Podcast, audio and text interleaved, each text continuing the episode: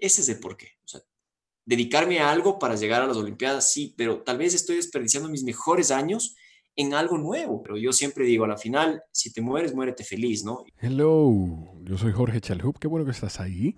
Si estás un poco extraño porque estás escuchando este episodio, te explico por si no lo, no lo has visto antes. Hicimos unos cambios en el esquema del podcast. Ahora si te fijas, el perfil en todas las plataformas dice Jorge Chalhub Podcast y los lunes sigue saliendo el Coffee Break Podcast, que son conversaciones con emprendedores, figuras del entretenimiento, eh, gente que nos puede aportar igual que esta conversación, que es un Endurance Talk, con personas que nos pueden aportar también, pero enfocado a los deportes de resistencia, que son una de mis tantas pasiones. Les digo un segundo con quién hablo, ya ustedes lo habrán visto en el título del episodio, pero les voy a decir en un segundito con quién hablo. Si ya tienes un tiempo escuchando el podcast, ya sabes que tienes tres formas de apoyarnos. Primero es a partir de un dólar, suscribiéndote en Patreon, yendo al enlace que está en la descripción de este episodio, puedes aportar a partir de un dólar. La segunda es dándole like y, y comentando dejando un review en cualquier plataforma donde nos escuches que te lo permita, por ejemplo, Apple Podcast y YouTube dejar un comentario en las plataformas, eso hace que el podcast les sea mostrado, que el contenido les sea mostrado a otras personas. Y la tercera forma de colaborarnos, de apoyarnos, de, darnos un espaldarazo, de, que, de, de mostrarnos que aprecias el contenido, bueno, pues es compartiéndolo. Si te hace pensar en alguien esta conversación, pásaselo a esa persona. Siempre que le encuentres valor, no te quedes con eso y compárteselo a esa persona. Y cuando lo compartas, asegúrate de etiquetar a nuestro invitado del día de hoy. Se llama Carl Egloff. Carl es un montañista de velocidad eh, élite que hoy me enteré en la conversación que además fue selección nacional de ciclismo de montaña de Colombia, que practicó natación y que ya corrió su primera maratón, aunque eso lo estresa un poquito más que hacer de montañismo. Y es guía turístico también. De hecho, a través de Cumbre, Tours, que es su empresa junto a su padre, hacen eh, turismo de montaña, recibiendo turistas que visitan Ecuador y desde Ecuador también puntualmente. Yo voy a dejar todos sus enlaces en la biografía, en la descripción de este episodio. Carl es una persona maravillosa que yo conocí a través de Thais Herrera de asertiva. Además de todo eso que yo les dije de Carl, también está en medio de un proyecto de conquistar el punto más alto de cada continente. Se llaman los Seven Summits. Y no solo conquistarlos, sino que hacer récord de ascenso y descenso en cada una de ellas. Ya ha conseguido cuatro. Y en el próximo año y medio estará conquistando o buscando conquistar dos más y el tercero por lo menos estudiarlo. Vamos a conocer sobre eso, su proceso de entrenamiento y esos errores de novatos que cometió en su maratón, la maratón de Miami cuando la corrió. Disfruten de la conversación con Carl Egloff.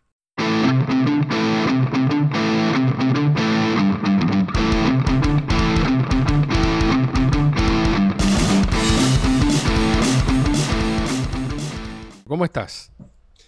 Bien, bien, muchas gracias, muy bien. Qué bueno, qué bueno. Feliz, me imagino, porque vi, subiste una foto hoy a, tu cuenta de Instagram. Espectacular, hermosísimo. Eso es, eh, ¿cómo se llama esa? Ah, es al lado de la casa, es eh, el Hilaló. Así, wow. así abro la puerta de la casa y salgo a entrenar en 8 kilómetros, estoy arriba. Wow, pero, pero es espectacular, es como un eh, un llano, ¿verdad? Es como un, como un llano en, las montañas, ¿no? Sí, sí, sí, es, es, llegas a una cumbre y entre las diferentes cumbres es un llano, correcto. Pero bueno, Ecuador, Ecuador es muy, muy geográfico, tiene muchísimas montañas, tiene casi, casi no hay planos, son eh, los valles que hay son formaciones dentro de las montañas, entonces eso hace que tenga un, una, geografía bastante montañística. Es muy bueno, la verdad, para el deporte que hacemos, qué mejor que eso. Sí, eh, y es la primera vez, Carl, que tú sales después de cuántos meses o de cuántos días.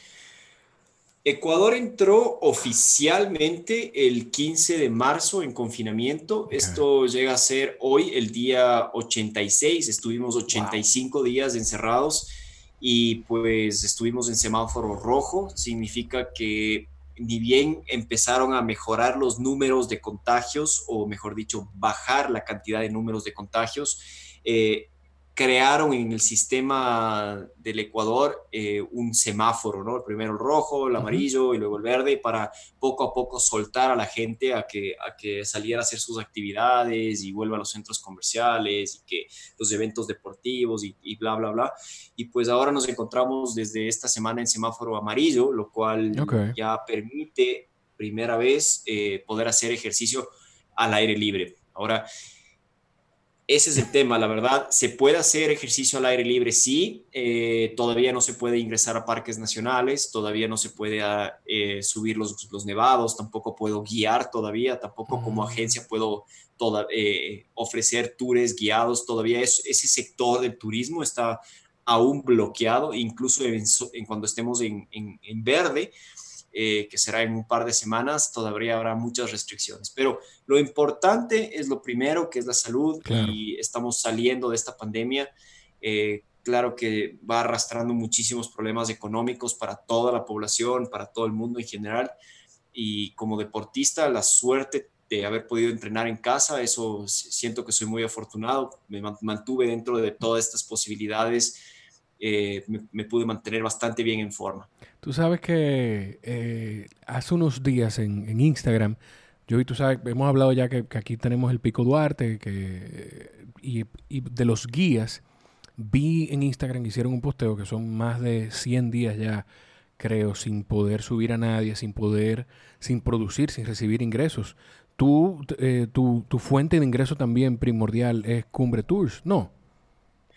Así es, así es. Eh, nosotros tenemos la, agencia de turismo receptivo y operativo, que son dos cosas eh, distintas, ¿no? El operativo es básicamente ofrecer al, turista nacional, al turista local, eh, la opción de ir a la montaña y el receptivo es recibir turistas del extranjero. Eso es básicamente nuestros, nuestros dos ingresos y ambos están totalmente bloqueados desde hace más de 100 días. Y claro, el turismo es un, es un tema muy, muy delicado. Siempre que existe cualquier riesgo de, de cualquier tipo, sea una pandemia, sea una guerra, sea un atentado, sea lo que fuese, el turismo es de las, de las arterias más sensibles de la economía porque justamente uno no, no quiere ir a un lugar que no se sienta seguro, es, es lo más claro y menos en vacaciones, ¿no? Eh, por lo mismo, el turismo es algo que realmente preocupa porque no es algo que se acaba la pandemia y se reactiva al 100%, sino que toma y demora mucho tiempo en volver a tener un, un pico.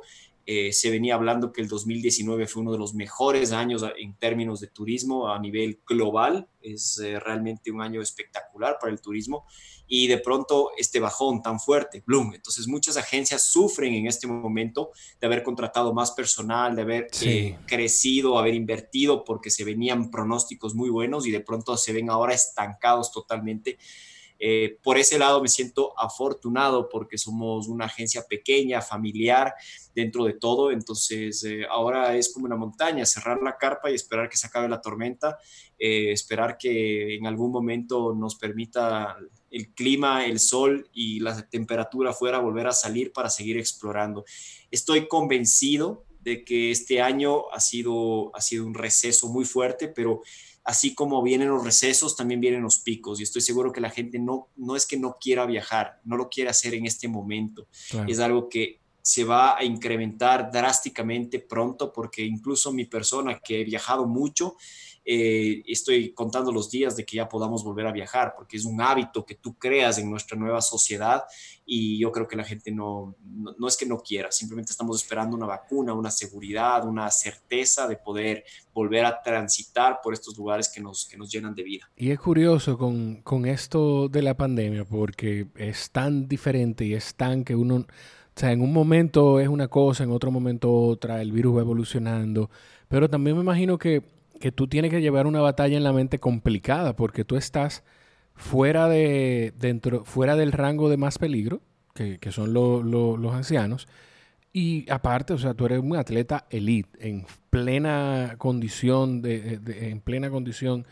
Y o sea me imagino que es difícil tú decir pero o sea o no sé si es difícil tú decir pero yo yo sé que si yo percibo, yo siento que si el virus me da, o sea, no, no me va a pasar nada, que quizá lo pase como una gripe, mientras que tantas otras personas pudiera ser diferente.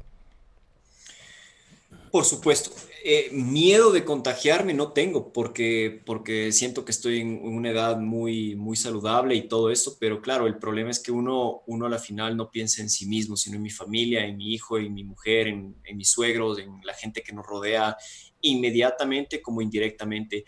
Y como deportista elite, eh, deportista de élite, es algo que es muy importante que la, que la, gente entienda también que es nuestro trabajo entrenar. Eh, no solamente lo hago por diversión, sino que uno establece una rutina semanal, mensual, anual, a micro, macro, ciclo, que es, es prácticamente tu, tu esencia entrenar, ¿no? Y eh, de pronto estás en un confinamiento en donde eh, mucha gente sube en redes sociales, dice yoga, dice pilates, dice lo que sea, al final no puedes mantener una tabla de entrenamiento como la venías haciendo, entonces tu cuerpo va a empezar a sufrir cambios tanto psicológicos como físicos, como musculares, como todo. Y este tiempo realmente ha sido un tiempo súper importante para, para trabajar eso, ¿no? ¿A dónde quiero llegar? Es mi meta deportiva, se, vio, se vio afectada por esta pandemia, se va a mover, eh, hacia dónde tengo que construir, porque un deportista de élite tiene, trabaja con ciclos y por lo mismo la gente preguntaba, ¿qué pasa con los Juegos Olímpicos? Ahora lo movieron un año entero y es, es lo lógico, porque tú no puedes mover los Juegos Olímpicos por un mes o por dos, porque la gente busca un rendimiento a tope y el rendimiento a tope no lo puedes alcanzar 60 días después, 90 días después, sin embargo, un año después sí. Entonces, lo mismo es en este momento para nosotros que veníamos planificando una otra carrera, calendario y todo, que se vino realmente en un pico esto de la pandemia y tenemos que bajar la guardia y empezar de cero la planificación para prácticamente lo que queda del año y lo que se viene el siguiente. Tú sabes que tú hablas del rendimiento a tope y, y no es nada más que no se puede tomar un mes, eh, un mes antes, sino que tampoco tú puedes mantenerte a tope todo, todo el año. Así es. Porque eso te hace,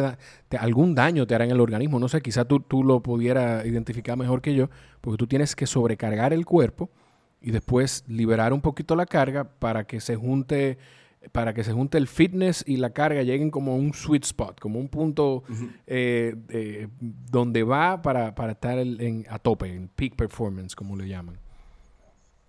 Totalmente. ¿Por qué? Porque para las personas que no, no conocen el tema de hacer deporte recreacionalmente, eh, a que compararlo con un deportista elite, en donde planifica con tres, cuatro, cinco meses de anticipación. También su tema nutricional, de, tener el peso ideal para llegar a un, pico deportivo, la carga deportiva, todo se basa a ciclos. Entonces, si, si por ejemplo, el ciclo era de enero a abril, una preparación para llegar en junio al mejor momento deportivo, resulta que por la pandemia se, se, se, llega a cancelar los eventos, te ves involucrado 90 días a, mantener cuarentena, entonces ya no puedes hablar de un pico a corto plazo. Eh, tienes que nuevamente empezar prácticamente de cero a construir, porque el cuerpo se trabaja por zonas, se trabaja por, por, por también un tema nutricional, se trabaja básicamente como como en una florícola. En una florícola yo lo explico muy, muy de la misma manera como en el deporte. La florícola produce para una fecha las flores con seis meses de anticipación. el Día de la Madre, San Valentín, eh, cualquiera de esos días. Y la producción se ve involucrada y por lo mismo, por más de que tres meses antes de la fecha no pase nada, resulta que seis, cinco, cuatro meses antes sí pasó y no se pudieron producir las flores y por lo mismo no vas a llegar a esa fecha y por lo mismo así hay que ver el deporte, que ciertos eventos sí se, pueden mover, pero el calendario de un deportista de élite es bastante fijo y, rígido hasta un cierto punto. Y por ahí ha habido muchos cambios mentales, porque claro, unos venían preparándose para las Olimpiadas, otros para eh, ganar Roland Garros y todo, y de pronto todo se mueve, las grandes vueltas ciclísticas, de pronto ahora son las tres, casi ahí mismo, las mismas fechas. Entonces yo creo que es un año que tenemos que tanto como ejecutivos, eh, como padres, como deportistas, tenemos que ver lo que es un, cambio, es un, año atípico, es un año que esperemos no volver a vivir algo así, pero que nos tiene que dar una enseñanza de que la vida puede moverse en un, en un abrir y cerrar de ojos, así lo planificado que hemos venido siendo y que todo nos gusta organizadito, de pronto este año nos, nos dio ese golpe de humildad de que no puedes controlar todo tampoco. Y por ahí la actitud creo que es cerrar los ojos y, ser un poco más más eh, tranquilo en eso de, ok, perfecto, no, no puedo manipular ahora mucho, tengo que adaptarme y la adaptación es creo que lo más importante en este momento. Esa, a mí me gusta lo que tú dices del golpe de humildad, porque una de las cosas, yo espero haberlo dicho en la introducción, yo grabo la introducción después que hacemos la conversación, eh, pero igual aprovecho para motivar a la gente a que vayan al canal de YouTube de Asertiva. Yo conocí a Carl a través de Thais Herrera, eh, que, que es la CEO de Asertiva, un grupo de que, maravilloso que trabaja con empresas para hacer dinámicas de team building, de charlas y demás. Y conocí a, Carl en un, proceso de charlas que, de aprendizaje de la montaña eh, que organizó Thais y me, me brindó el honor de poder ser el anfitrión de un par de las conversaciones. Y ahí yo te llegué a preguntar sobre esto, pero igual habrá gente que está escuchando este, este podcast o viendo el video en YouTube y no lo, y no lo escuchó, que, o sea, yo lo que lo poquito que he visto de los montañistas, eh, y, los pocos que conozco también son montañistas de velocidad. Bueno, de velocidad, yo conozco, yo digo los pocos que conozco, pero conozco tres y escucho, escucho cuatro o cinco. Eh, sé de Kilian Jornet, sé de ti, eh, Alex Honnold, que es otro tipo de montañismo, porque no, no sé si tú sabes quién es, que hace, que escala montaña sin, sin, sin equipo. Y Free Solo, ese. Eh, a Nico, porque lo, he escuchado de, tu, de tus historias y, he visto algunos videos de ustedes en YouTube. Y yo anoté aquí el nombre de uno de los récords, de los dueños de récord que tú dejaste atrás, Vitaly Shkel, que es el del Elbrus, el que, que era el récord del Elbrus, el Elbrus, a quien tú le ganaste la primera vez que fuiste y después entonces fue que conseguiste el récord. Pero lo que yo conozco de, de los que he escuchado de, eso, de ese grupo, es que son personas bien aterrizadas, son personas bien eh, humildes, bien que se aprecia mucho, a, diferencia de lo que la gente pudiera pensar, que, no aprecian, que, que, son unos locos, que no aprecian la vida, que se ponen en riesgo. Yo creo que es todo lo contrario, que aprecian mucho más que la gente común la vida. Sí, eh, ahí te perdí un segundito. Ya. El, ah, es un tema, es una pregunta muy, muy bonita la que haces, porque justamente es tal cual como nos, nos llegan a ver desde afuera. Nos creen que siempre estamos buscando el, el desafío, buscando el límite porque nos apesta la vida, y es lo contrario. es alguien, eh, yo siempre digo, es porque buscamos la vida, buscamos nuestros límites, buscamos esas cumbres, buscamos qué hay más allá, qué hay atrás de esto, qué, qué se puede lograr. Y una vez que no estamos en la montaña, siento que es muy difícil sacarnos de nuestras casillas porque hemos vivido tormentas, hemos vivido vientos que nos han derrumbado los campamentos, hemos visto gente morir en avalanchas, hemos, hemos visto cosas terribles en la montaña y sin embargo, eh, nos, los humanos somos seres humanos eh, que nos pasamos quejando de todo. Y algo que yo decía hoy es, eh, muchas veces no apreciamos la calidad versus la cantidad. Eso es uno, ¿no? No tener dinero y siempre querer tener todo el dinero y darte cuenta que la verdad, con lo que tienes vives bien y puedes ser tranquilamente feliz con lo que tú tienes. A la final todo se trata de, de, visualizar que, que, que, eh, en la montaña es lo mismo.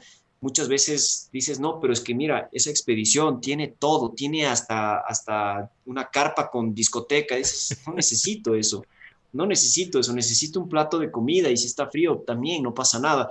Yo creo que el montañista en algo, algo tiene en común, que tú te sientes muy vulnerable hacia la naturaleza, sientes que eres una simple hormiga ante un gigante y cuando tú regresas es la mejor universidad de humildad que puedes tener porque al final ¿Qué es lo que tú quieres cuando vuelves de la montaña? ¿Quieres un plato caliente de comida? ¿Quieres una silla? ¿Sentarte en un water y no estar en el piso? Eh, poder tranquilamente ver internet, poder ver una película. En la montaña no tienes eso nunca. Eh, cosas muy simples que no necesitas del Mercedes del año, no necesitas del hotel de cinco estrellas, necesitas un, poco de, paja en el piso y un techo que no te venga el viento y la nieve encima. Y eso creo que todos los montañistas tenemos en común. A la final somos unas personas que nos sentimos raras en la civilización. Nos sentimos como no partícipes, sino nos sentimos más bien como que no nos ubicamos en la... Y sin embargo, no nos quejamos porque sabemos que a la final no nos falta nada y todo es con actitud y con quejas y con todo y es cuestión de decirle, a ver, mi hijo, quiero ver a esta persona, esa persona no la vamos a poder ver, hijo, porque estamos con el problema del virus, no sabemos qué puede pasar, pero podemos llamarla, tenemos internet y puedes hacerle muecas, pintarte de payaso y ya llegará el momento de poderla abrazar y puedes compartir. Tenemos estas plataformas digitales. A veces en la montaña estás tres semanas sin poderte comunicar ni con nadie. Estás ahí botado y dices, esperemos que estén vivos. Eh, eso ha cambiado mucho, creo que en nuestra sociedad, de no apreciar lo que tenemos y querer siempre más. Tú sabes que dentro de las cosas, me llama muchísimo la atención que tú hablaste de, ver morir gente en avalancha. O sea, eh, ¿tú, ¿tú has tenido que pasar por eso alguna vez? No en avalancha, pero sí he perdido gente en la montaña. Es eh, algo que como en cualquier deporte puede pasar, en el montañismo es considerado un deporte extremo. Eh, he, tenido, he tenido que sacar víctimas de grietas, he visto víctimas botadas en la montaña en ciertas alturas en donde ya nadie les puede bajar porque ya se vuelve un tema complejo. Eh, poder evacuar a una persona a 7.000 metros en la cumbre de la Concava, por ejemplo. Eh, he visto escenarios trágicos, pero a la final digo yo, hay personas que mueren en la montaña, pero murieron felices eh, creo que esas personas murieron con una sonrisa que morir atropellado en una principal, en un highway, eh, o, personas que, no pudieron salir de sus problemas y, se metieron un tiro en la cabeza. Puede haber todos los escenarios del mundo, pero yo siempre digo, a la final, si te mueres, muérete feliz, ¿no? Y si es que la montaña eh, no, no, no, no te permitió subir y tuviste un riesgo, sin embargo, sin embargo, creo que nosotros montañistas somos personas que vemos la vida distinto. Vivimos la vida que hay que vivirla con intensidad y siempre vas a querer volver, pero si tú no vuelves, eh, vas a ser agradecido por lo que has vivido hasta entonces. Creo que en eso somos todos muy parecidos, que si es que alguien se te va, vas a sentirlo mucho, pero por otro lado dices, qué bonito que esa persona esté, esté, esté en el lugar que siempre quiso estar. Claro. Tú sabes, Carl, eh, dentro, de, dentro del entrenamiento tuyo, eh, tú lo preparas tú, tú tienes una persona que te entrena, porque el montañismo de velocidad es muy diferente a, lo que quizás hace la mayoría de la gente que pudiera escuchar el podcast, que es correr o hacer triatlón o incluso ciclismo, pero es muy distinto. ¿Tú te preparas tu entrenamiento tú mismo? Sí, sí, sí, sí, Jorge. el montañismo de velocidad, para las personas que no saben de qué estamos hablando, se trata de subir en el menor tiempo posible a una cima y siempre con el cronómetro, ir muy ligero, muy ligero, tratar de llevarlo justo y necesario y realmente implica muchísimo riesgo, muchísima planificación, muchísimo respeto a la montaña, es algo de, encontrar el día perfecto, lo cual a veces no existe. Eh, y es, es justamente paradójico, porque al final yo soy guía de montaña, muestro mucha seguridad, voy vestido como si me a los Himalayas por cualquier eventualidad que podría estar viviendo, llevo comida por si acaso nos pase algo, llevo cuerdas, llevo todo para cualquier tipo de escenario, tratando de darle a mi cliente siempre la mejor de las experiencias de su vida, que diga, nunca tuve miedo, me sentí increíble, me sentí segura, ya, con eso soy feliz. Y en el speed climbing es lo opuesto lo, opuesto, estoy con sin nada de nada de nada, tratando de ir siempre al borde de, eh, del límite y es, es, gracioso porque mi mujer me dice, ¿cómo, cómo lo logras? Porque hay gente que es, es únicamente speed climber, que no tiene esa visión de guianza y hay otras personas que no pueden convertirse en corredores porque la seguridad es, es un tema eh, complejo de, de evitar o de ignorar.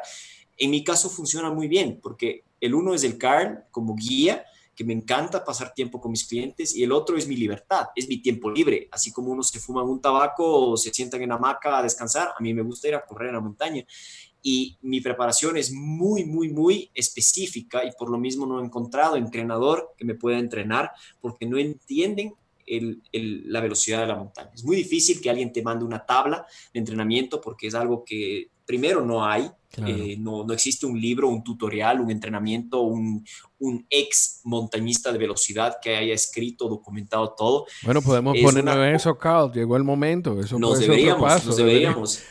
digo ponemos porque yo te voy a brindar todo el apoyo moral. Muchas gracias.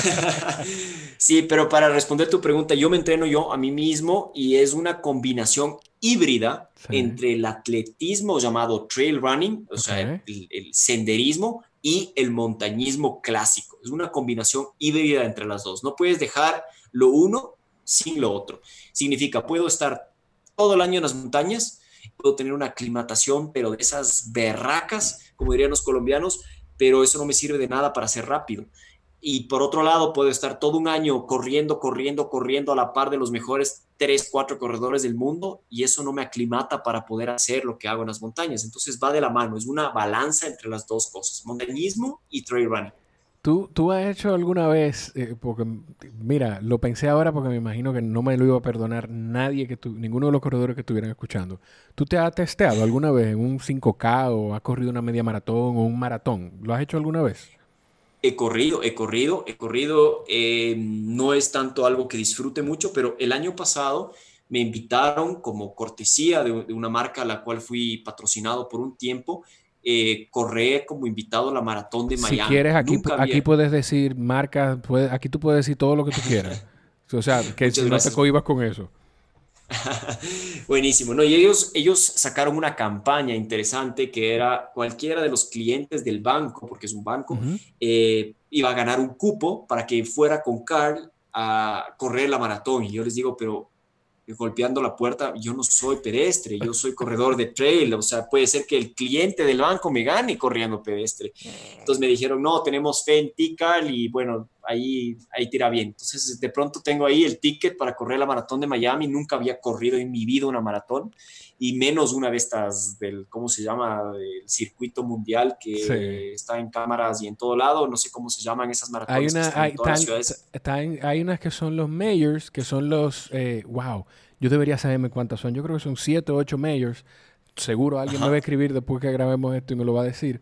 Pero que son Nueva York, Boston, Japón, eh, wow, eh, Alemania, París y creo que me faltan, me faltan un par más. Londres, Londres, exacto. Eh, son esos son los mayors, pero Miami yo creo que no, que no es mayor, pero igual, o sea, es, de la, es de los de los importantes, es de los eventos que más gente corre. Eso se corre en enero, creo.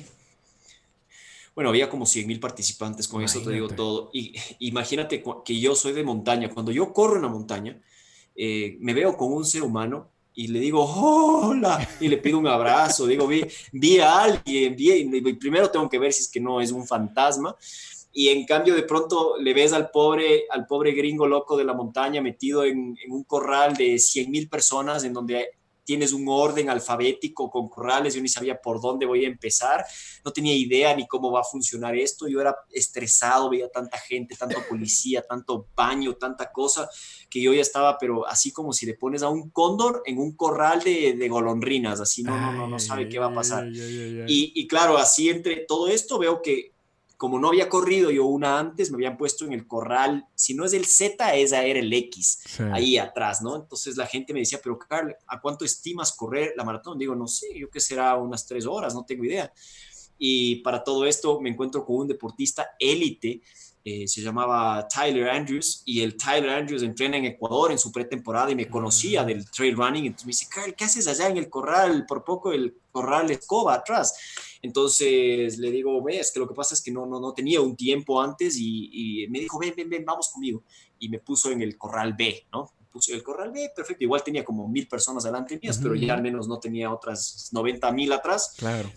Y ni bien partimos, empecé a correr y estaba ahí con, con, africanos un tiempo y decía, wow, sí he podido correr. Me sorprendí a mí mismo que sí podía correr en pedestre eh, y a la final hice mi primera experiencia de maratón, hice dos horas 48 que para mí era algo, algo creo que bueno para mi primer debut. Yo creo que eso era, yo creo que eso era tiempo para clasificar a Boston.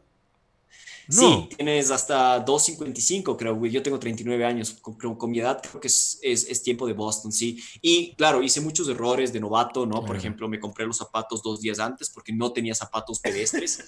y ampollas, en, cosas que, que, yo me reiría si alguien me dice en el trail running, pero eh, lo que pasa es que yo no, yo, yo, yo, viajé con zapatos de trail running, no tenía zapatos pedestres. Entonces, con pupos y con todo, entonces a la final dije, no, no, no, me va a doler la espalda me fui a un almacén y bueno, ¿y qué zapatos quieres? Y lo otro, a la final esto era dos días antes de la carrera y claro, también no, no planifiqué eh, en qué momento iba a ingerir qué comida, alimentación, nada. A distancia. y sudaba mucho, sudaba mucho, mucho, mucho, porque en Miami hay mucha humedad y bueno, un sinfín de errores que a la final digo, bueno, mi meta, me encantaría poder correr una maratón en menos de 2.30, 2.20, me encantaría algún día correr, pero no es un lugar que yo disfrute, es algo que siento el ruido de la ciudad, de la gente, siento que más feliz y más yo soy corriendo entre, entre montañas. O sea, te, te, yo te iba a decir si no te relajaba eso, correr no con las expectativas de un atleta elite, sino que correr, pero por lo que tú me dices, te estresó todavía mucho más que salir a correr cualquier evento en montaña soy demasiado competitivo, no puedo ir a participar, es algo que está en mis genes, trato de desconectarme y dije, bueno, voy a correr para llegar y a la final dices, no, este tipo me pasó, ¿por qué me pasó? No puede pasarme, no puede pasarme. Entonces empiezo, no, no, que me pongo atrás de él y le voy a chupar llanta y le voy a estar ahí, ahí, ahí, ahí y le paso al siguiente y le paso al siguiente y mi meta va a ser en media hora que no me pase nadie más. Soy demasiado competitivo y con decirte que desde chico jugábamos en casa con, mis hermanas, juegos de mesa, y yo perdía y les lanzaba el juego encima. Y mi mamá me decía, a ver, a ver, tranquilízate, por Dios, que esto no va a venir bien. Y me tocaba realmente aprender a perder, porque desde muy pequeño era muy competitivo, era el menor de todos los primos, de todos los hermanos, siempre quería ganar, quería ganarme esa posición ahí. Y eso me ayuda mucho en el deporte cuando compito a nivel élite, de siempre tener una meta personal y una meta en general a la que yo voy trabajando. Si no me siento en condiciones de poder dar guerra, de poder competir bien, eh, a veces incluso cancelo eventos porque siento que me voy a decepcionar a mí mismo, pero es mi manera de pensar, es mi manera de actuar. Eh, lo veo en otros ojos cuando mi esposa participa. A ella le encanta simplemente llegar, ella le encanta, incluso me dice, Carl, viste, había bandas de pueblo y la música y viste la palmera y, no vi nada, yo solamente vi ahí como el caballo, eh, no vi nada, nada, nada, no me acuerdo ni por dónde fui, me dicen, por dónde, viste la, ruta, qué linda la ruta, qué ruta, no ves nada, tú solo ves el piso y nada más y ves la muerte todo el tiempo, estás así, así, así. Pero yo lo disfruto, es, es mi manera de disfrutar, a la final es, son disfrutes muy distintos y por eso me encanta estar con mi esposa porque ella, ella tiene otra mentalidad. Por ejemplo, un día competimos los dos la misma carrera de ciclismo, yo gano, pongo un nuevo récord y ella llegó casi, casi como última corredora, como tres horas y media después. Y la sonrisa de ella no se comparaba con la mía después de haber ganado, porque para mí fue ya cumplí con los patrocinadores, está bien, hice un buen año y para ella fue, wow, viste y nevó y, llegué. y esto como el chavo, era así, pero que no se podía ni contener. Y yo decía, pero qué tanta emoción si llegaste penúltima. Pero es, es, es eso que me transmite la emoción de que, hay, que es diferente la visión y me encanta verla así. Yo creo que eso, ese momento algún rato llegará donde mí también, cuando ya no sea competitivo. Tú sabes que me da mucha risa que tú dices, ese momento llegará cuando ya no sea competitivo. Mentira, eso no va a llegar, porque todavía tú con 57 años vas a salir a correr a querer ganar la categoría de 55 a 65 en cualquier carrera. Eso no va a pasar, eso está en ti. Eso, yo, tú sabes que, no, no quiero decir que es genético todo, pero que dentro de todo mucha gente dice, eh, de los atletas como tú, no, eso tiene que ser que en sus genes, que antes, pero, pero es mucho trabajo. Pero ese, esa, hay algo, es como los comediantes. Los comediantes, a los comediantes les falta un filtro que los seres humanos comunes no tenemos. O sea, los comediantes hay cosas que no filtran, disparan, porque siempre entienden que están tratando de ser graciosos. Pero hay cosas que yo dudaría antes de decir, incluso tratando de ser gracioso, porque pienso en que si te vas a ofender. Pero entonces igual pasa con atletas como tú. O sea, hay algo con lo que ustedes nacen en el cerebro que, que mira lo que tú dices, tú perdías un juego de mesa y tirabas el juego. Sí, la verdad, la verdad, el tema de competitividad, el otro día estaba viendo el documental de The Last Dance de Michael Jordan y me quedé impresionado también la competitividad, que incluso hasta en juegos de mesa y en todo era un tipo que, que en todo tenía que apostar, en todo tenía que ganar y me vi muy reflejado, tal vez no con su actitud en el sentido de, ser malo con otros, porque en eso para mí estaba muy claro que al final todo lo hacía por diversión, pero, pero sí creo que la competitividad es algo que es importante para el deporte élite. A la final, el ser competitivo es lo que te lleva a, medirte con otros, ¿no? Y a veces eh, no eres la persona más entrenada eh, o, o otros se prepararon mejor, pero tu actitud hace que ese día brilles. y eso es algo que a veces es difícil de explicar, porque yo incluso cuando no me siento en óptimas condiciones de competitividad, de poder ser agresivo y poder estar ahí, siento que necesito darme un tiempo y planificar distinto. Yo creo que sí tiene algo que ver con genes, porque mis hermanas, por ejemplo, no son así para nada, pero mi papá sí era así. Y por ahí va un tema que y veo a mi hijo que es igual. Mi, mi hijo lo único que quiere es ganarme corriendo y escalando y yo disfruto mucho porque él es el protagonista, yo no, no me mido con él y me encanta que él quiera esa competitividad y claro, hay que enseñarle sanamente también a perder.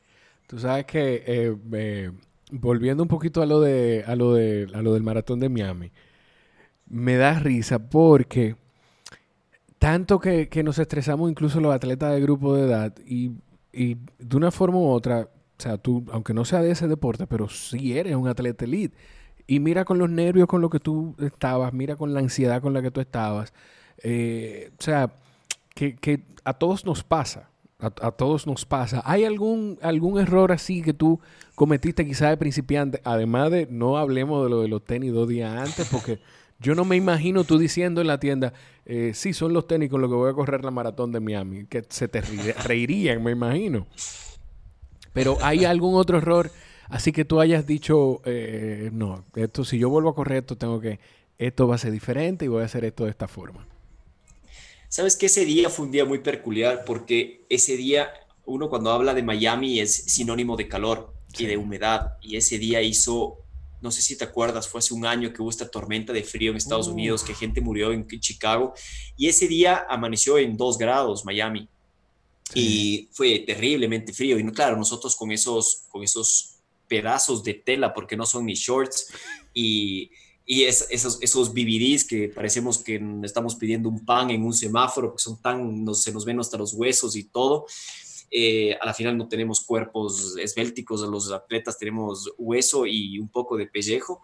Y claro, eh, con esto el frío, tú les veías a los elites, se torcían del frío temblando porque realmente llovía a las 6 de la mañana y por lo mismo el a la final les costó a todos muchísimo, muchísimo la maratón ese día. Creo que a todos habríamos hecho un mejor tiempo. A la final llegué eh, quinceavo de la general, eh, segundo de, mi edad. Y, claro, hice muchos errores en todo sentido. Yo, yo creo que incluso en mi deporte madre, en el deporte en donde yo realmente me enfoco y hago una preparación y todo, el nerviosismo es algo que hasta ahora no lo puedo controlar de todo. Tengo un día antes de la carrera, tengo casi siempre un estómago flojo. En Miami fue lo mismo, correr al baño un par de veces, puedes comer lo que sea, que igual se te afloja el estómago. El, tener, el, tener, el tener miedo de una estrategia siempre es algo que nos, a los elite nos tiene muy, muy, muy eh, como que preocupados, ¿no? Le ves al fulanito tal y al fulanito tal al lado tuyo y dices, pucha, ma, él vino hoy día y se entrenó durísimo, yo le vi en redes sociales que está más fuerte que nunca y vino ganando tres carreras, eh, ¿cuál será su estrategia de hoy? Porque ahí ya se basa de, conocer a cada uno, ¿no? Así como te, ponen a jugar un, partido de tenis, tienes que conocer a tu rival, en, en el atletismo es igual, tú tienes que saber cómo va a él atacar, cuál va a ser su estrategia, saldrá muy, muy fuerte al inicio. Y claro, de pronto te metes en un deporte que tú no conoces a ninguno de los 30 mil o 100 mil que están participando. Entonces dices, bueno, a la final salgamos a correr y trata de disfrutar. En cambio, en una carrera de trail, analizo cada uno de mis rivales y a pesar de esos, hay cosas que son muy humanas, eh, que que planificaste mala comida, que dormiste mal la noche anterior, que eso es algo muy típico donde yo duermo siempre pésimo la noche anterior de carrera, se me sube el pulso, estoy con ansiedad y ni hablar antes de un récord. Cuando estoy por planificar un récord me pongo a ver Toy Story en vez de otra cosa para poder descansar o a la final es, son casi, casi cosas graciosas que uno pasa, que no puedo ver nada, me quedo viendo a veces toda la noche televisión porque no puedo descansar, estoy nervioso y eso con 39 años, ¿no? Es, creo que eso, hay cosas que no, no van a pasar. Y cierto, algo, algo me decía alguna vez y he leído esto en libros también, que si es que se te va del todo el nerviosismo, es porque es hora de retirarte. Sí, sí, sí, yo lo, yo no tú sabes que hay muchas frases que andan por ahí por la vida y, siempre se le acreditan a alguien, así como hay gente que dice en la Biblia, dice, y mentira, eso no lo dice la Biblia. Pero esa yo creo, creo que he escuchado que Michael Jordan, que lo mencionamos un poquito más eh, hace unos minutos, la había dicho en algún momento que cuando yo no sienta nervio es porque ya no, ya, ya, o sea, ya esto no es lo que me apasiona. Carl, ¿por qué tú no corriste Boston? Clasificaste, pero no, lo, no corriste. No. ¿Por qué? Ah, no, sé si habré, no sé si habré clasificado, la verdad ni me enteré, pero la verdad es como te digo, no es mi objetivo, la verdad para mí fue una invitación por la marca y la marca estuvo tan asombrada de todo esto porque creo que iba, iba a ser un súper buen tiempo, era como te decía, entre los 15 mejores de ese día. Claro. Eh, ni siquiera me enteré que llegué entre los primeros de mi categoría y hubo una premiación que yo no estuve porque no me enteré. Y a la final la marca me dijo, oye, Carl, deberías dedicarte más tiempo a esto. Digo, yo quiero hacer muchas cosas en mi vida, muchas cosas. Y la verdad no está en mis prioridades esto. Eh, mucha gente me dijo, Carl, deberías dedicarte al triatlón. ¿Por qué al triatlón? Porque decía, Carl, eres súper buen, súper buen ciclista. Sí, tú haces, tú haces mucha bicicleta. Digo, en Ecuador, en Ecuador o, se juega fútbol o se, o se monta bicicleta, me imagino. El, el, el, ciclismo en el Ecuador, bueno, no es tan potente como en Colombia, pero sin embargo el mundo del ciclismo es muy fuerte igual y yo, yo vine ocho años siendo elite en el ciclismo de montaña, de, de, mountain bike, ocho años fui corredor de la selección del Ecuador, eh, entrenaba 30 horas a la semana. Tú fuiste ocho años selección nacional de ciclismo de montaña, entrenabas 30 Así horas es. a la semana. Así es. Ajá. Y pues empecé a hacer una carrera de ciclista, viajaba mucho, estuve en, en, mis mejores años 2012, 2011, estuve siete, seis meses fuera del país compitiendo en, en mundiales, en clasificatorios, estuve rankeado entre los 80 mejores del mundo en el 200, de 2012, estuve corriendo en representación del Ecuador, en wow. mundiales y todo. Entonces mucha gente se acercó en ese momento y me dijo, Kyle, corres muy fuerte eres un súper buen ciclista y la natación la hice de juvenil, eh, tengo medallas ganadas en, en, natación, pero me decían, Carl, dedícate al triatlón. Yo decía, pero ¿por qué? Entonces me decían, porque, pucha, las tres disciplinas, y yo digo, pero todavía no me respondes del por qué. Entonces me decían, es que puedes ir a las Olimpiadas. Dije, ese es el por qué. O sea, dedicarme a algo para llegar a las Olimpiadas, sí, pero tal vez estoy desperdiciando mis mejores años en algo nuevo, en algo que no se conoce, en algo que no me que llena el alma. Exacto. A la final tú tienes una caducidad, o sea, la caja de cornflakes se caduca en algún momento y lo mismo soy yo. Yo tengo mis 45 años que ahora tengo 39, sé que a mis 45 años no voy a querer levantarme todos los días a entrenar cuatro horas, espero solo entrenar tres. Entonces, a la final es... a la final quiero, quiero sacar provecho a mi, a mi, a mi experiencia deportiva que he venido llevando tantos años. Fui futbolista, luego fui ciclista, después fui montañista de velocidad y todo eso llevarme lo mejor para poder ser un mejor speed climber que tal vez no se conozca y tal vez sin duda no llegaré a las Olimpiadas con esto, pero tal vez sea algo que jamás se ha hecho, algo nuevo, algo que llame la atención a la gente, algo que realmente sea, para mi punto de vista, un deporte que a mí me llena el alma total, estar botado ahí en la montaña y poder correr y ser mi, mi fantasma y, y, a la vez también como un cóndor ahí abrir las alas. Y tú, o sea, y la gente te dice que, que entres a un mundo a probar algo nuevo cuando tú eres de los mejores atletas de la, del deporte que haces. Tú tienes en proyecto, que de los cuales ya conseguiste cuatro, el ser la, hacer el récord de velocidad de los Seven Summits, que son los siete picos más, los, el, los siete puntos más altos de cada continente. Entonces, tú hiciste uh -huh. Elbrus, eh, récord en Elbrus, en Denali, en Kilimanjaro y en Aconcagua. Eh, uh -huh. yo, yo estoy muy curioso con un par de cosas de eso. Primero, cuando tú rompes un récord, si el, el dueño del récord se entera y no está en la competencia, te llama, Carl, felicidades. O, o, o, por lo menos tú, porque yo creo que hay uno de los récords, no sé si es Elbrus o Aconcagua, que ya el récord que tú pusiste lo rompió otra persona ya, ¿no? No. A ver, ¿cómo funciona el tema por de favor. récords? El récord, el récord eh, Perdón, primero, para que la gente eh, sepa, récord de ascenso y descenso. O sea, no es récord de quien llegue más rápido a la, a, a, a la cima. Los récords que Carl hace son de llegar a la cima y descender de nuevo.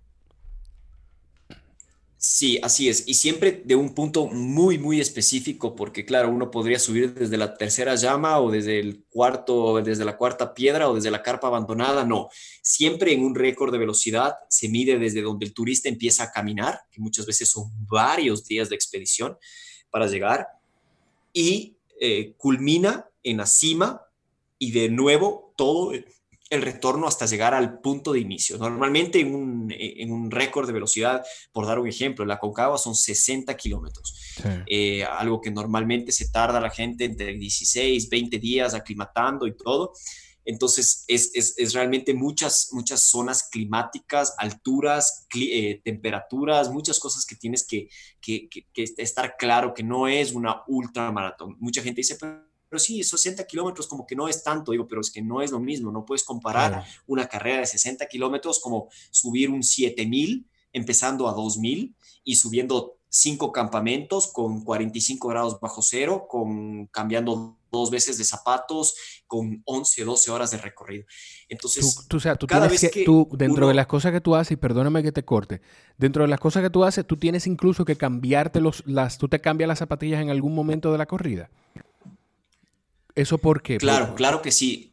¿Por qué? Por el frío, porque eh, mm. casi siempre el acercamiento hasta la base de la montaña es caluroso o, o, al menos no es tan frío y luego entre más vayas subiendo, más frío se vuelve y claro, a la final se vuelve tan delicadamente frío que ya no puedes arriesgar correr con tenis o con zapatos de Gore-Tex, sino que ya son botas de alta montaña, ya son incluso botas de expedición con crampones por el frío. El Denali tuvimos 30 grados bajo cero, entonces siempre tienes que ir acoplando el límite de, de, lo que quieras llevar cargando, pero también acorde de no llevarte ninguna congelación o un mal rato, ¿no?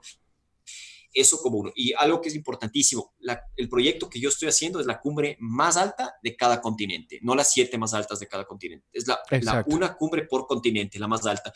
Y eh, el, siempre hay un récord por vencer, ¿no? Entonces, en cada montaña hay incluso un diccionario de récords en donde puedes acceder en internet, chequear quién tiene qué tiempo y de dónde y cómo y cuándo y en qué año. Y normalmente sí sucede que si es que tú anuncias ir a hacer un tiempo, te comunicas con el que tiene el tiempo anterior cuando son amigos, o él es el primero en felicitarte, por ejemplo, Kilian fue el primero en felicitarme en el, en el Aconcagua, eh, mandándome mensajes diciendo, eh, súper bien, Carl, te felicito, me saco el sombrero por el tiempo que hiciste. Es un deporte de caballeros. A la final, yo no le deseo a él o alguien que intente hacer algo así que, que, le vaya mal, porque la verdad es que hablar de que le vaya mal puede ser incluso la vida. Así que es un deporte muy metódico, ¿sí? Y eh, para mí todo esto empezó en el 2014 subiendo y bajando el Kilimanjaro en, en 6 eh, horas y 42 minutos, bajando el tiempo de Kilian, que eran 7 horas 14. Una, una, cosa, porque yo tengo que, eh, esto es algo que, que yo sé que tengo, que, que tú no lo vas a hacer y lo voy a hacer yo, en cada una de las montañas. En el Kilimanjaro le bajaste una hora y algo al tiempo de Kilian. Eh, ¿En qué tiempo regularmente se hace el Kilimanjaro, Carl Egloff, por favor? Una, una, persona que vaya a hacerlo como turista, que no sea un atleta elite. normalmente se hace entre 6 y 7 días. Ok. Más o menos. ¿Y en qué tiempo fue que tú lo hiciste? en un día por hora, en 6 o 7 horas. Ok, eso fue el Kilimanjaro. el Kilimanjaro, sí. O sea, hablamos de que le bajaste cuánto tiempo el récord en, ese momento. El tiempo a vencer eran 42 kilómetros entre subir y bajar la montaña con 4.300 metros positivos. Significa de donde yo parto hasta la cima había 4.300 metros verticales. El tiempo a vencer eran 7 horas y 14 minutos establecido por Kilian Jornet en el 2010 y yo pude bajar en el 2014 a 6 horas 42, que eran en total 32 minutos. Eso fue lo que me abrió los ojos de tener esta posibilidad de que yo no la veía, porque para mí fue algo de, ok, cumplí con agencia, espero que me den un trabajo más para guiar al Kilimanjaro y no me voten, pero todavía era muy ingenuo de pensar de que esto podría ser realmente un golazo, o sea, es un gol de media cancha en el fútbol. Claro. Ver esto de tener esa posibilidad de empezar a hacer esto de records y ahí fue en donde ni bien llegué al Ecuador, me dicen, oye, ¿cuál es el siguiente? Y digo, ¿cuál siguiente? Me dicen, sí, el siguiente. Digo, a ver, de los Seven Summits, el, el, único que conozco es de la Concagua, y pues ahí de pronto Kilian Jornet anuncia que también va al Kilimanjaro, pone un récord eh, que bajó dos horas al tiempo anterior, vengo yo y le bajo una hora a él. Y fue algo así como que, a ver, ¿quién es este tipo? ¿De dónde apareció? ¿Cómo se llama? Eh, ¿Qué come? ¿De dónde nace? Y fue interesante porque la verdad para mí fue una coincidencia todo esto y fue una oportunidad que la pude agarrar y ahí empieza mi capítulo de verdad como un speed climber, botando todo el resto de deportes, fútbol a un lado, ciclismo a un lado, gimnasio a un lado, todo lo que o sea, que tú, cuando tú cuando tú hiciste Kilimanjaro al speed climbing. Cuando tú hiciste Kilimanjaro, tú todavía estabas practicando otras otras disciplinas. Yo cuando me fui al Kilimanjaro todavía era ciclista, tiempo completo, no corría ni, ni por casualidad. Entonces eh, era una persona que sí, siempre estuve cerca de la montaña y todo. Por eso mismo me, me sorprendí de bajarle 32 minutos a un, a un emblemático Kilian Jornet. Entonces cuando ahí me dice la gente es el primer ser humano que pudo bajar un tiempo de él, yo digo, a ver, Carl, no, necesitas saber sumar uno más uno. Eso es una mega oportunidad. Tienes muchísimo potencial ahí. Eh, ¿Qué triatlón y qué maratones pedestres? Esto es, esto es lo tuyo. Entonces ahí es cuando, y aparte disfruté muchísimo. Imagínate toda la montaña aplaudiéndote la gente y tú haciendo lo que más te gusta, estar como salvaje ahí corriendo en la montaña, me pareció algo alucinante. Tú sabes que, que, te iba... Eh, me imagino, no sé si pasa eh, eh, en este deporte también. Yo te lo iba a preguntar, eh, pero tú me corregiste, o sea, me lo aclaraste incluso sin yo preguntártelo. Fíjate cómo tú me dices, yo no le puedo desear a nadie que vaya a romperme un récord que le vaya mal, porque eso le puede costar hasta la vida. Entonces, es un deporte de caballeros. Pero no sé si en este deporte pasa también, como en otros, que a los principales, de una forma u otra, la gente quiere hacer los rivales. Entonces, tú y Killian en algún momento que se hayan juntado, yo sé que se juntaron, hay un comercial, creo, o un video de, de, una marca de reloj. Carl meets Killian. Carl meets Killian, eh, que está genial. Ahí me imagino que habrán tenido oportunidad de hablar. Pero no sé si ustedes en algún otro evento se han juntado y llegan a hablar de eso, llegan a hablar de, óyeme, tú has visto que, que han dicho X, oye, eso, eso pasa. Sabes que es, es, lo que viniste diciendo desde un inicio en la entrevista, que hay algo que caracteriza mucho al montañista y es humildad. Con Kilian fue lo mismo. Cuando yo conocí a este gran gigante, porque Kilian, mucho más de ser una persona que rompe récords de montaña, es el corredor de trail del, a nivel mundial, es la eminencia, es el Messi del trail running, ha ganado todo eh, de regreso y de reversa, ha, ganado 10 veces Segama, una carrera que uno solo aspira a poder participar, es el, es el Grand Slam del trail running, a la final es un tipo que ha ganado todo, ¿no? Entonces, Kilian Jornet, por ejemplo, el rato que yo los llego a conocer, yo dije, este tipo de ser, pero así un insoportable, debe ser un tipo así que ni me regresa a ver, a la final yo soy un parásito para él porque estoy rompiendo los récords de él y ni bien llegué, fui un hermano para él, me abrazó y me dijo, oye, qué bestia, es increíble lo que haces, Carl, yo quisiera ser como tú. Y dije, ¿qué? ¿Cómo?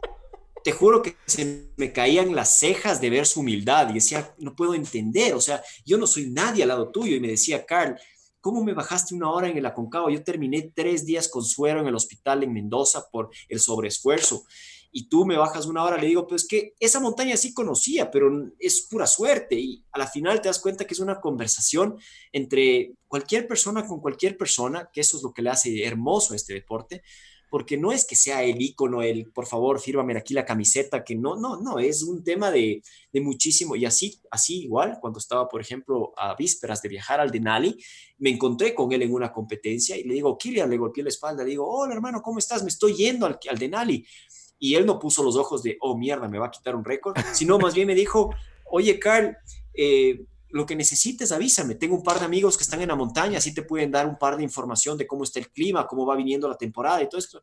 Y eso te das cuenta de que no le deseas directamente algo malo. Indirectamente dices, ojalá no tenga el mejor día, eso sí, pero no le dices, no le dices, oye, espero que se muera en la montaña o espero que le vaya mal tampoco, eso jamás, porque a la final yo creo que es un deporte que a la final hacen muy pocas personas porque es mucho riesgo, es algo que tienes que pasar por muchas escuelas entre montañismo, trail running, pasar horas de horas en altura.